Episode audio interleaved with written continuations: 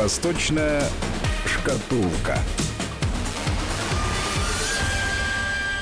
И, как и обещал, «Восточная шкатулка», а значит, здесь в студии автор и ведущий этой программы, профессор научно-исследовательского университета Высшей школы экономики Алексей Маслов. Алексей Александрович, здравствуйте. Здравствуйте.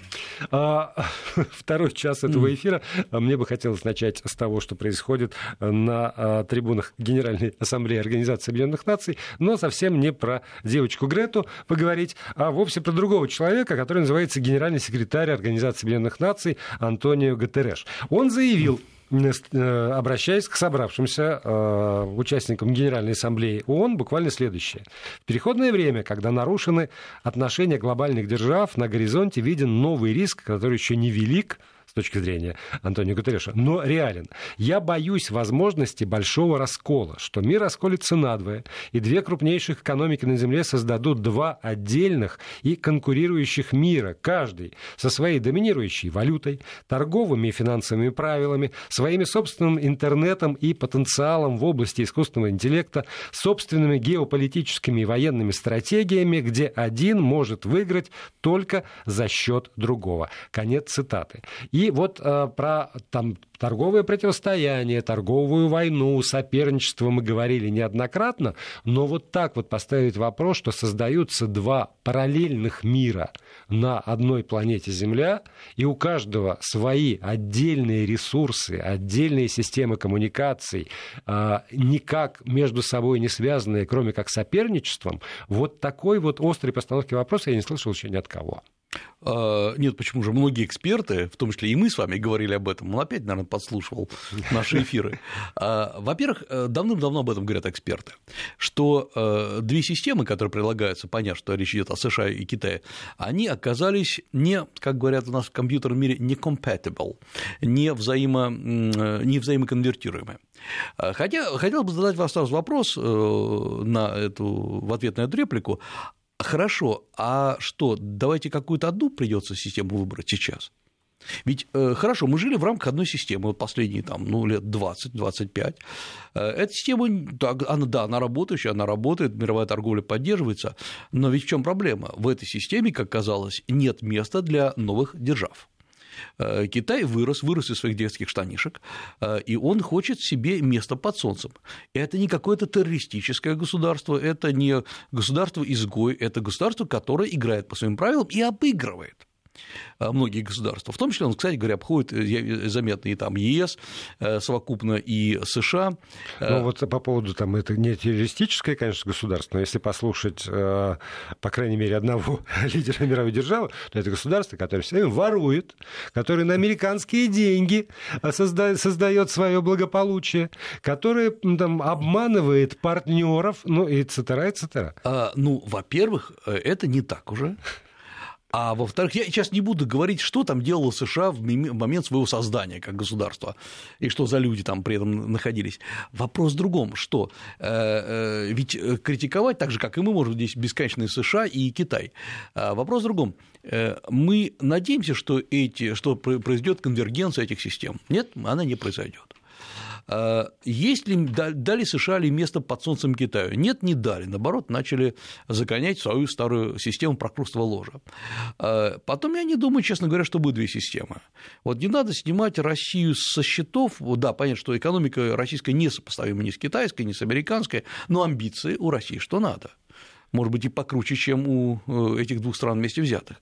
Соответственно, вряд ли США, вряд ли э, Россия будет примыкать к лагерю США или к лагерю Китая. Ну, судя по тому, что вот э, сказал генсек ООН, он считает, что Это... все, все будут вынуждены выбирать, к какому лагерю примкнуть. А, э, а третьего пути не дано. Хотя, вот если оглядываться там в, в глубины истории, даже когда было две системы, там, условно капитализм и условный социализм, как, как бы там к этому не относиться, то было еще довольно мощное движение неприсоединения, которое в известные моменты играло э, заметную роль на мировой арене, и это была некая третья сила, которая так или иначе, с которой нельзя было не считаться. Вот так. Абсолютно точно. Напомню, что там были страны очень большие, например, была Индия, да. Э, была не не маленькая страна, Югославия тогда, и страны, кстати говоря, во многом внутри даже этого блока противоречили друг другу, но они составляли противовес. А вот я думаю, что сейчас не надо упрощать ситуацию и говорить о том, что эти две страны, именно Китай и США, создадут двуполярный мир.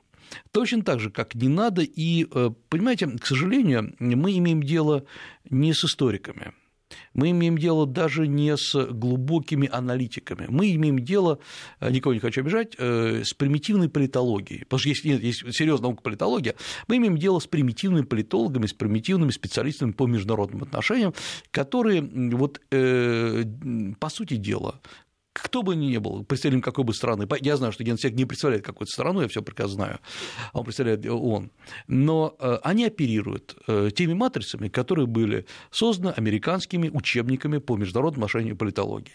Вот все эти термины, которые мы здесь встречаем, мы встречаем в этих учебниках.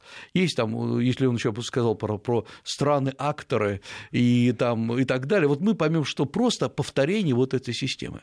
В чем проблема вообще современного сознания мира? В том, что э, есть западная модель, не очень удачная, мы, может быть, об этом сегодня поговорим, это важный момент, э, э, западная модель осмысления развития мира. Э, и большинство стран, которые прошли через западные технологии обучения, они повторяют те же самые матрицы, те же самые слова. Мы видим, что они звучат даже с трибуны ООН.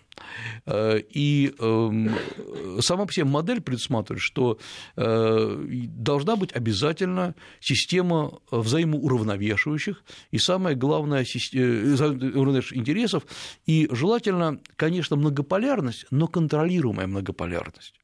Ведь, по сути он говорит о том, что э, многополярность перестала быть э, контролируемой. Создаются две параллельных системы. Давайте честно говорить, конечно, по э, если мы смотрим по формальным факторам, да, Китай создает свою, например, систему интернета, свою замкнутую систему, и он готов ее подключить. Э, Китай создал, по сути дела, свою э, резервную валюту. А да, э, сегодня она не очень признается, я имею в виду юань всем миром, но да, Китай хочет, чтобы мир на нее переключился. Очевидно, что мир не может на нее переключиться, но есть еще одна вещь, и, которую мы должны понимать. Китай впервые в мировой истории создал абсолютно уникальную систему управления собственной экономикой и мировой экономикой. Такого повторения не было. Вот этой матрицы, в которой живет Китай, мы не встретим у Маркса, он его не описывал. Э, мы не встретим даже у, у Марка, у Макса Вебера, у других крупных экономистов. Э, система непонятная с точки зрения классической экономики. То есть одни говорят, что это рыночная экономика, мы знаем, что это не рыночная экономика, потому что очень много что контролируется государством. Мы при этом знаем, что государство выделяет кредиты, оно уже их собирает. Это, конечно, чисто социалистический, социалистический контроль над экономикой. Но при этом на низовом, на среднем уровне идет огромная конкуренция. И э, в чем проблема многих российских э, бизнесменов, которые приходят в Китай? Они не могут понять, как работает эта система, не только российских, но российских в том числе. Потому что э, если они создают свое маленькое предприятие, предприятие в Китае, оно оказывается в гуще китайской конкуренции. И нельзя пойти договориться с государством, и они нельзя попросить, пускай кто там преференции, преференции да. или там сказать, что пускай Путин на переговорах зовет Си Цзиньпина, что есть хорошее такое российское предприятие, не трогайте его. Это будет дикость даже для китайской системы. А, вот система э, э, валютного регулирования, когда китайский юань, мы об этом уже говорили, это важно понимать, он устанавливается государством, его курс устанавливается юанем, э, государством в рамках в коридоре плюс-минус 2%. И он регулируется не рыночной экономикой, он регулируется решением Народного банка Китая. Э, может ли такая валюта быть э, свободно конвертируемой? Нет, она не имеет свободной конвертации на свободном рынке. Но при этом Китай сумел, и надо отдать ему должное, привязать к своей валюте очень много стран мира, в том числе и Россию, у которой есть валютные авуары именно э, в юанях. И вот получается, что ту систему, которую создает Китай, она настолько противоречит сложившимся представлениям о том, как должно, как должна выглядеть сфера что э, мы видим даже заявление с трибун ООН, что Китай создает параллельную реальность, по сути дела, альтернативу. Но ведь когда США начинала играть в Бреттон-Вудскую систему, разве это не была альтернативой всей другой системы? Устаревшей, там, отжившей? Конечно, была. Здесь, скорее, на мой взгляд, вопрос должен заключаться, он как бы глубже вот лежит. Э, Китай сумел дать миру сейчас продуктивную идею, и он, этот мир, сплотился вокруг Китая. Не весь мир, частично. Да, есть страны, которые не переносят заявление Китая, Индия, ну, я про США не говорю. Есть страны, которых коробит очень сильно некоторые поступки Китая. Ну, например, центральноазиатские страны сейчас возмущаются, что Китай на них слишком сильно давит. Но Китай э, вкладывает миллиарды долларов в эту систему. Сегодня мне пришлось выступать перед э, там, группой очень крупных э, китайских э, бизнесменов, которые обучаются в европейской, китайско-европейской школе бизнеса. Это вот такие же зрелые, готовые бизнесмены, руководители крупных корпораций. И в ответе на вопросы я а, после чего они начали аплодировать, я сказал какую-то вещь, которая, на мой взгляд, просто является чисто трюизмом, но я сказал, вот посмотрите, когда-то Советский Союз вкладывал миллиарды долларов в создание социалистического лагеря.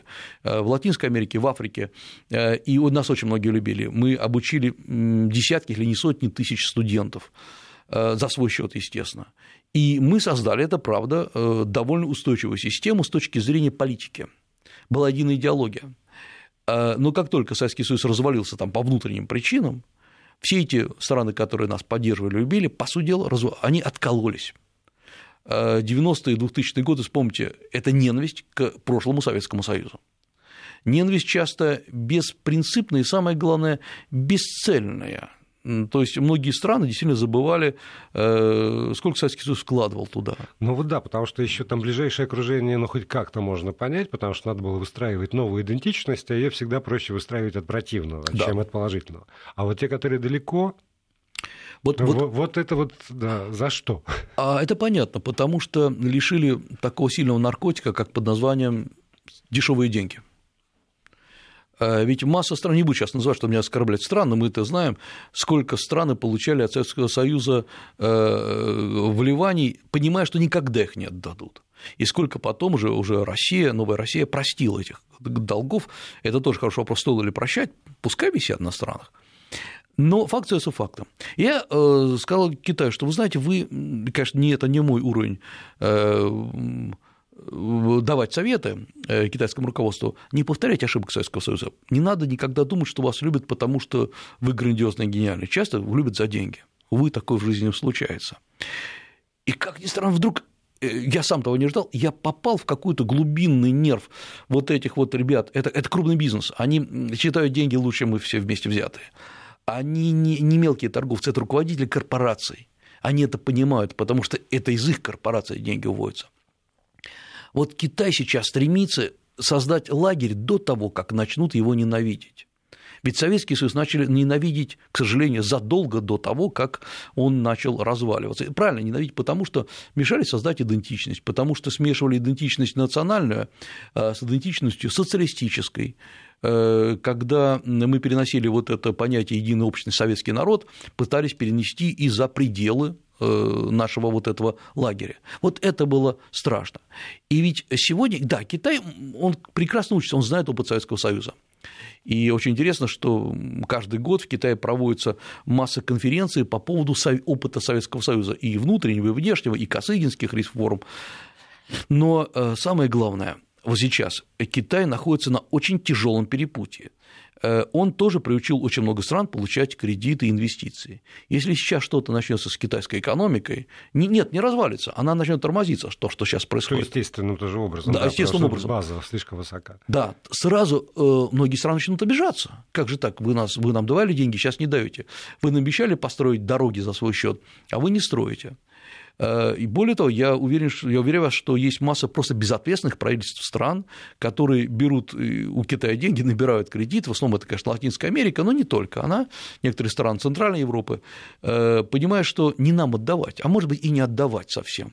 А может быть, потом мы в лизинг или в аренду отдадим, или акциями рассчитаемся предприятий, по крайней мере, это уже будет при другом правительстве.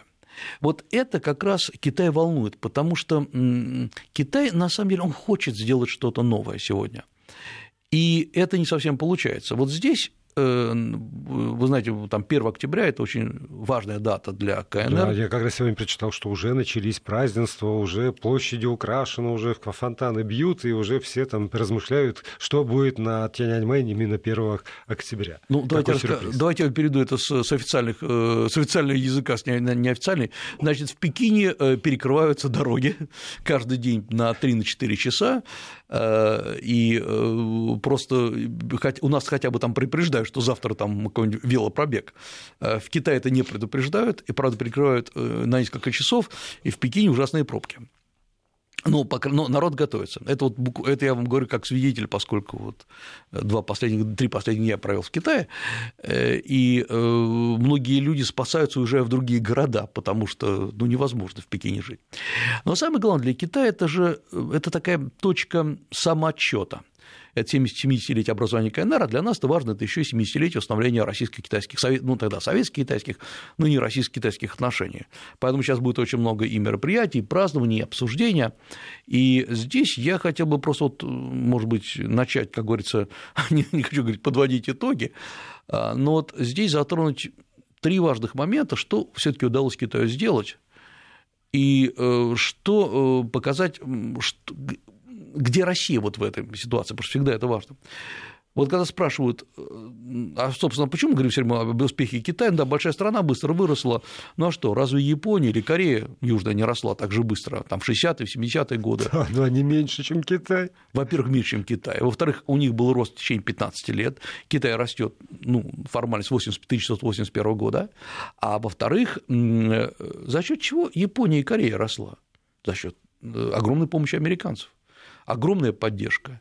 Э, это поддержка и лицензиями, и контрактами, чем угодно. Так Трамп говорит про то же. Вот. И той, из той же модели исходя, что уже эти выросли на наши деньги, и эти, а теперь еще этот растет, но он слишком, слишком большой, слишком уж много денег да. надо, поэтому нужен какой-то баланс. У него же фишка одна. Да, китайцы воспользуются американскими деньгами, но ведь они сумели создать свою модель. Ни Япония, ни Корея не сумели создать свою модель. Они в рамках американской модели до сих пор живут. Поэтому Китай сумел создать создать на американские деньги свою модель. Это первая, на мой взгляд, большая заслуга. Это обидно. Это обидно, да. Это обидно. Это больно. Да. Мы продолжим после выпуска новостей. Профессор Высшей школы экономики Алексей Маслов остается здесь в студии. Как всегда, работают наши средства связи. Если есть вопросы, комментарии, то 8 903 170 63 63 для тех, кому удобно писать в WhatsApp и Viber, и 5533 для тех, кому удобен смс-портал, но в этом случае слово «Вести» обязательно.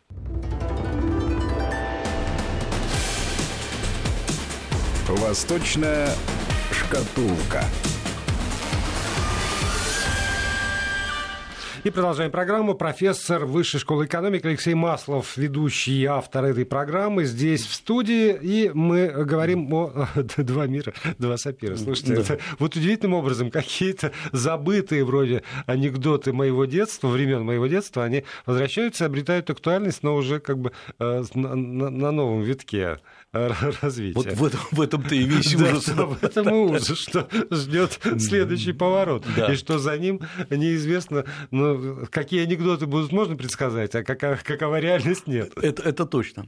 Ну, вот продолжаем, мы начали говорить о, там, о заслугах Китая, что действительно Китай стал э, великой страной, да, на американские деньги, вписался в американскую систему, которая была создана не им, не, не Китаем, но воспользовался целиком и э, ВТО воспользовался всеми преференциями мировой торговли, грамотно вписался, э, вписался в долларовую систему вообще-то, а потом попытался оттеснить США. Обидно, больно, конечно, э, но э, никаких гарантий-то в этой ситуации нет эм, это, это и есть мировая конкуренция. Ну, вот смотрите, получается, что ну, помимо ну, там, теплых слов в адрес Китая, есть еще же проблема. Китай актуализировал все те там, конфликты, все те противоречия, которые были и так.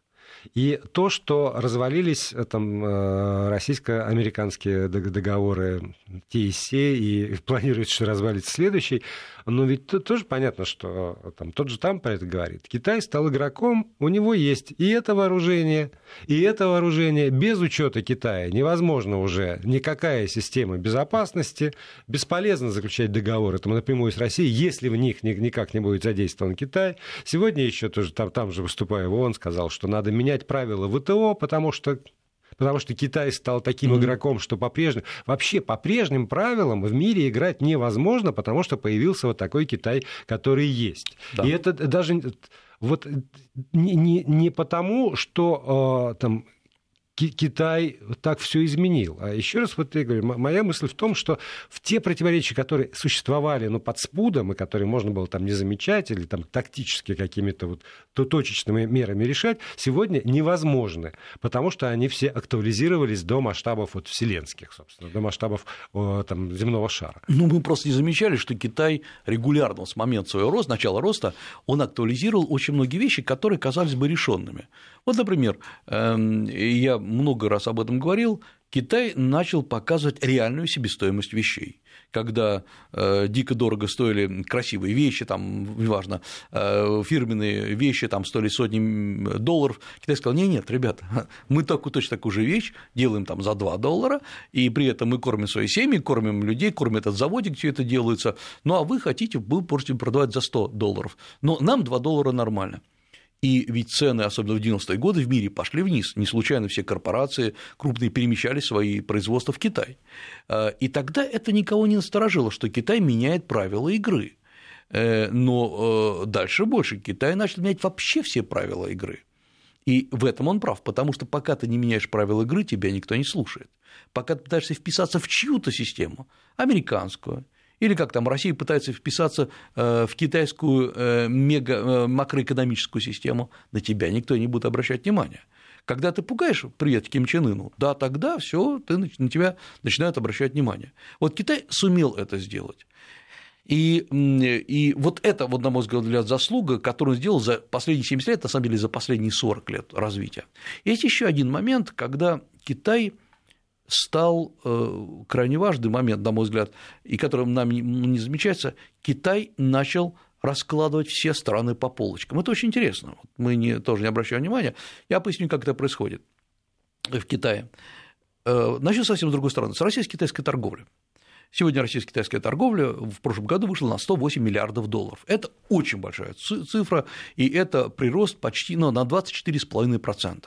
Это много, это большой скачок по сравнению с 2017 годом. И в 2024 году мы должны выйти на 200 миллиардов. Эм, и сейчас эти цифры громко называются. И я думаю, что, кстати говоря, что мы выйдем.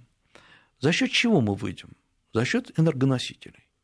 Потому что если мы уберем энергоносители из нашей торговли, то есть продажу нефти и газа, то э, окажется, что дало 70% от этой цифры.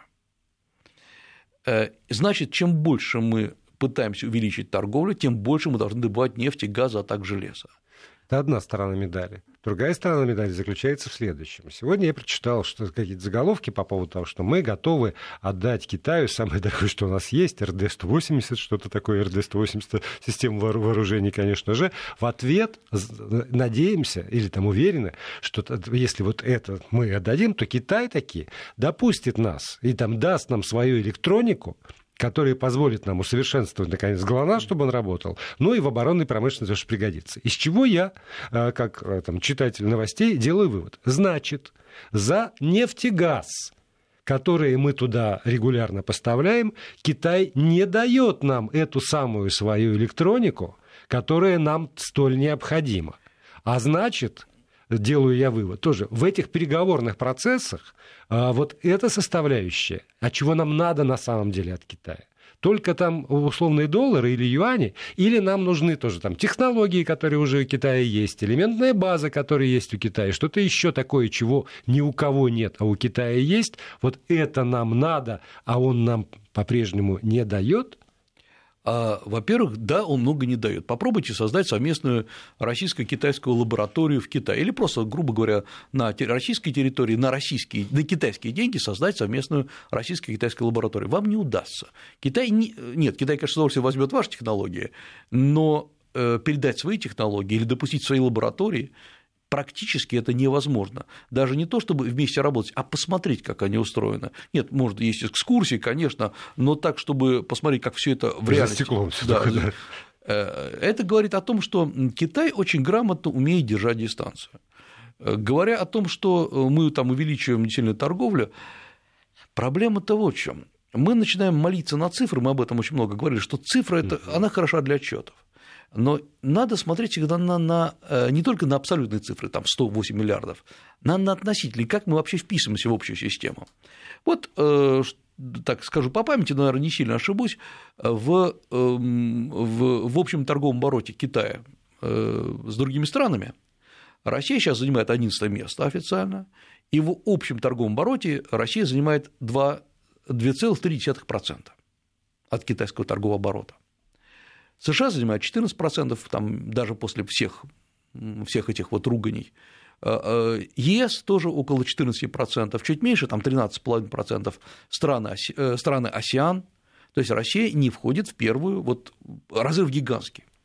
Есть вторая группа стран, это страны типа Кореи, Японии, Тайвань, хотя я знаю, что это неотъемлемая часть Китая и так далее, это они торгуют приблизительно с Китаем, вот в общем торговом обороте составляет 6,5-7%. И вот если Россия, сейчас еще раз напомню, 2,3%, если мы напряжемся и в два раза увеличим, мы даже не, возьмем, не войдем во вторую группу стран, ну будет 5%. Значит, мы должны понимать, что просто тупо наращивая объемы торговли, не, то есть продавая все больше нефти и газа, мы все равно находимся позади очень многих. Казалось бы, 11 место это неплохо, страна-то, наверное, партнеров Китая 160, а, э, но разрыв гигантский. Почему? Потому что, по сути, нам сейчас нечего предложить такого, э, ну, кроме нефти и газа.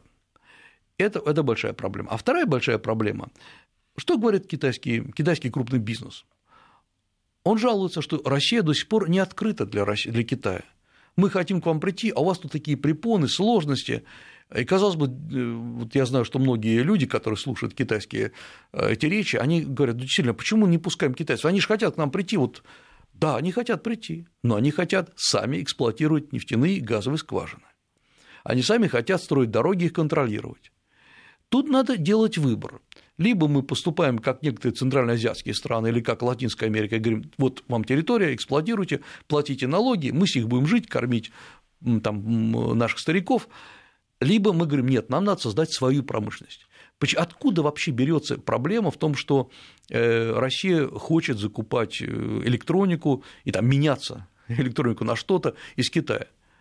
Ну а что, мы разве не знаем, что в крупных китайских корпорациях типа Huawei, типа ZTE работают российские специалисты? Это ребята далеко не глупые. Наоборот, это классные, гениальные ребята. Я, многих из них я знаю, это, это абсолютно мировой уровень, но они работают на другие корпорации. Почему? Вот это вопрос не Китая, это вопрос к нам. Ну, это равно как IBM. Тоже да, известно, конечно. До, до сих пор только-только новое поколение технологий, а не то, что отсюда привезли, да.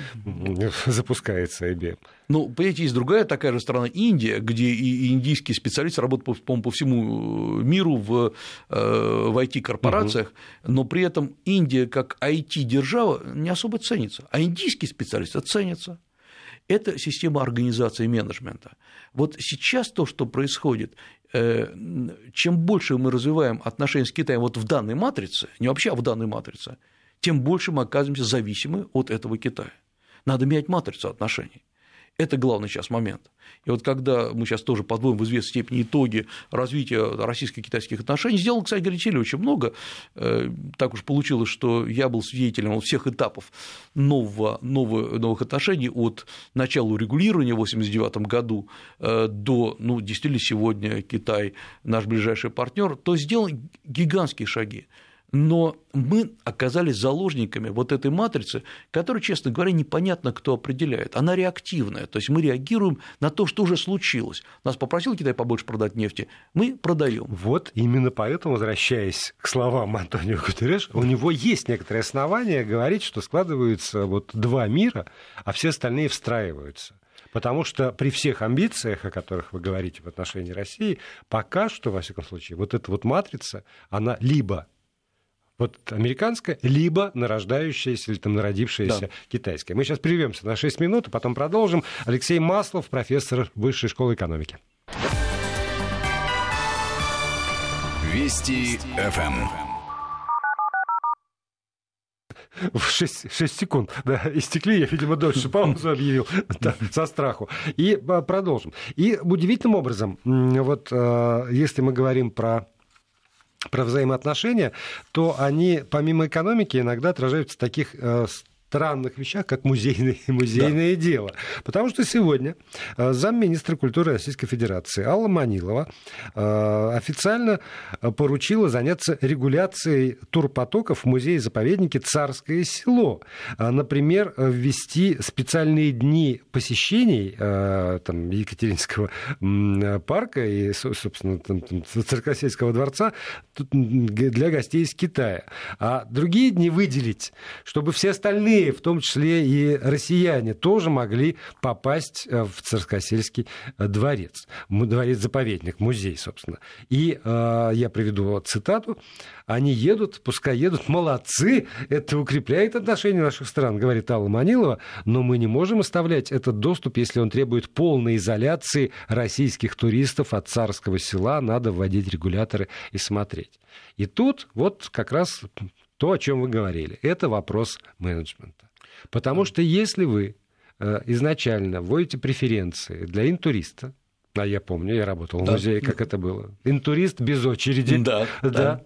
Вот. Что же не сказали, что вы интурист? Да, вот было, был, да. был, да. Вот такой был. Тогда, конечно. Тогда вот, вот ситуация. Слава богу, вот поехали, да, и тоже э, почти забастовка гидов в Санкт-Петербурге угу. по поводу того, что они остаются за бортом не востребованы, потому что водят китайцы для китайцев, угу. потому что создана инфраструктура тоже, где живут и кормятся вот, вот, только у себя, а все остальное, собственно, город, который предоставляет вот эти все достопримечательности, красоты, музеи, он оказывается совершенно не удел. Но это тоже претензия к кому? Это претензии к китайцам, нет, которые... Нет. Или, или, собственно, к себе? А нет, я думаю, понимаете, китайцы это всегда во все времена, это вода, которая занимает все полости, вот которые только есть. Полость образовалась, они занимают. Видят свободное место, они на него сядут. Так устроена китайская цивилизация, она за счет этого выживает. Она очень адаптабельная. А, а здесь э, вопрос, вот царскосельские проблема, я не слышу как минимум уже год, а может быть, хотя и не являюсь специалистом по туризму, а, наверное, существует она дальше, дольше. А, вопрос, э, конечно, хороший. Скажите, а вам не кажется, здесь есть какая-то дискриминация вообще? Вот для китайцев и для остальных. То есть я не знаю, кто кого дискриминирует, то есть, э, но, но в принципе так не делается. Ведь вопрос как раз не в том, что их слишком много приезжает, это система продажи билетов, это система, то, что действительно выкупаются группы, эти билеты, угу. то, что китайцы, это я хорошо знаю, сразу создают там микроструктуру. Тут же в аренду сдаются маленькие стульчики, э, поскольку долго ждать. Э, тут же вам приносят китайцы горячую воду. Это другие китайцы. Это не так дорого, это не очень большой бизнес, но все равно есть какой-то бизнес. То есть китайцы обслуживают китайцев. Я помню еще э, около пяти лет назад, там, ну, мы поднимали проблему, что э, Россия не готова к наплыву китайского туризма. Вот когда мы говорим о том, что есть так называемое China Friendly, это когда переводятся надписи на китайский язык, когда в гостиницах, где останавливаются китайцы, есть э, телевидение на китайском языке. Это, это здорово, конечно, это приносит, теоретически должно приносить деньги в российский бюджет. Но никакого урегулирования здесь не произошло. И э, есть и э, довольно интересная цифра. Скорее всего, вот сейчас могу опять-таки где-то ошибиться, ошибиться в мелочах, вот на, первую, на, на первый квартал этого года одну только Москву посетили около 360 тысяч китайцев. Скорее всего, до конца года мы получим около миллиона китайцев, это по сведениям Департамента туризма города Москвы. Э, и э, причем Москва э, это, казалось бы, самый такой важный для китайцев город. Нет, самый сейчас, конечно, важный Питер, судя Питер, по всему, конечно, да. Питер. И, э, то есть, ну, уже Москва даже с этим миллионом, она будет принимать туристов столько, сколько э, Россия принимала всего туристов в 2017 году, всех китайских туристов, я имею в виду. Эм, посмотрите, что адаптабельности, адаптации не произошло. Ведь китайские туристы, те, которые посещают, э, они смотрят на, пока что на внешний мир, как на диковинку. Сюда приезжают простые ребята, которые, э, это то, что есть такое в Китае выражение, бывшие крестьяне. Они не обязательно крестьяне, просто они жили в сельской местности, город вырос, захватил их, они из э, простых там сельских сельчан стали городскими. Это пожилые люди, не очень хорошо образованные, но очень с большим любопытством относящиеся к внешнему миру. И вот мы должны были изучать психологический портрет людей, которые сюда едут как они себя ведут, как они э, готовы э, адаптироваться или не адаптироваться. И когда нам говорят, что, вы знаете, китайцы там плюются на, на улице или да. орут через всю улицу. Или да, писают в Эрмитаже, извините. Да, да, да, да. Да, к сожалению, это не потому, что они хотят оскорбить, оскорбить великую русскую культуру, они вообще такие на выезде. Но я, например, э, как-то смотрел с большим интересом есть такой город, наверное, наши слушатели знают, э, называется Стрэйтфорд он on Avon, то есть, э, да, город, где Шекспир. Да, да, да, да, да. Туда внезапно поехали китайцы. Вот ну, такое бывает, пошел такой у них драйв. И, а Стрэйтфорд маленький очень город, и узенькие улочки, и места, где, собственно, которые связаны с Шекспиром, их там ну, 3-4 вот этих домика, где он родился, якобы неизвестно. Да. И англичанам уже не подойти. Да, да.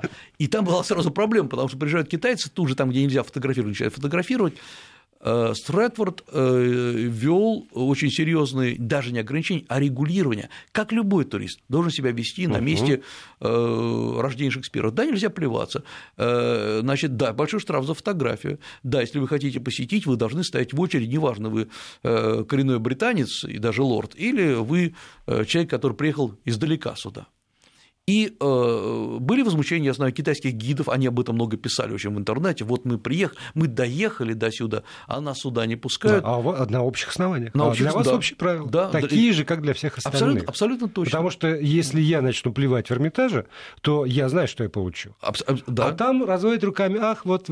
А почему, собственно? А, а, потому что, кстати говоря, к сожалению, на мой взгляд, еще не очень конструктивно ведут себя э, китайские официальные представители здесь, которые говорят, вы знаете, ну вы должны войти в в положение, зачем мы там эти китайцы приносят деньги, не, только в деньгах дело. Вообще любой туризм должен приносить деньги. И мы знаем, что э, китайский туризм не так много приносит да. денег, как хотелось бы. Это уже другой вопрос.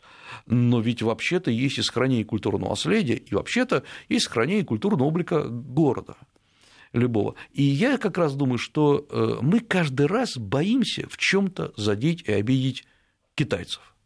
Но я не вижу здесь, это абсолютно не политическая вещь, и если я буду плохо себя вести на улице Лондона, и меня там арестуют, и это не будет выпад против России, это будет выпад против моего хулиганства. Ну, смотря, нет, нет, смотря кто будет комментировать. Мог, я-то прокомментирую, конечно, опять политическое давление на нашу страну профессора Высшей школы экономики Алексея Маслова заарестовали на улицах Лондона. Ну вот на этой высокой ноте мы с вами сегодня, к сожалению, закончим. Спасибо большое и до новых встреч.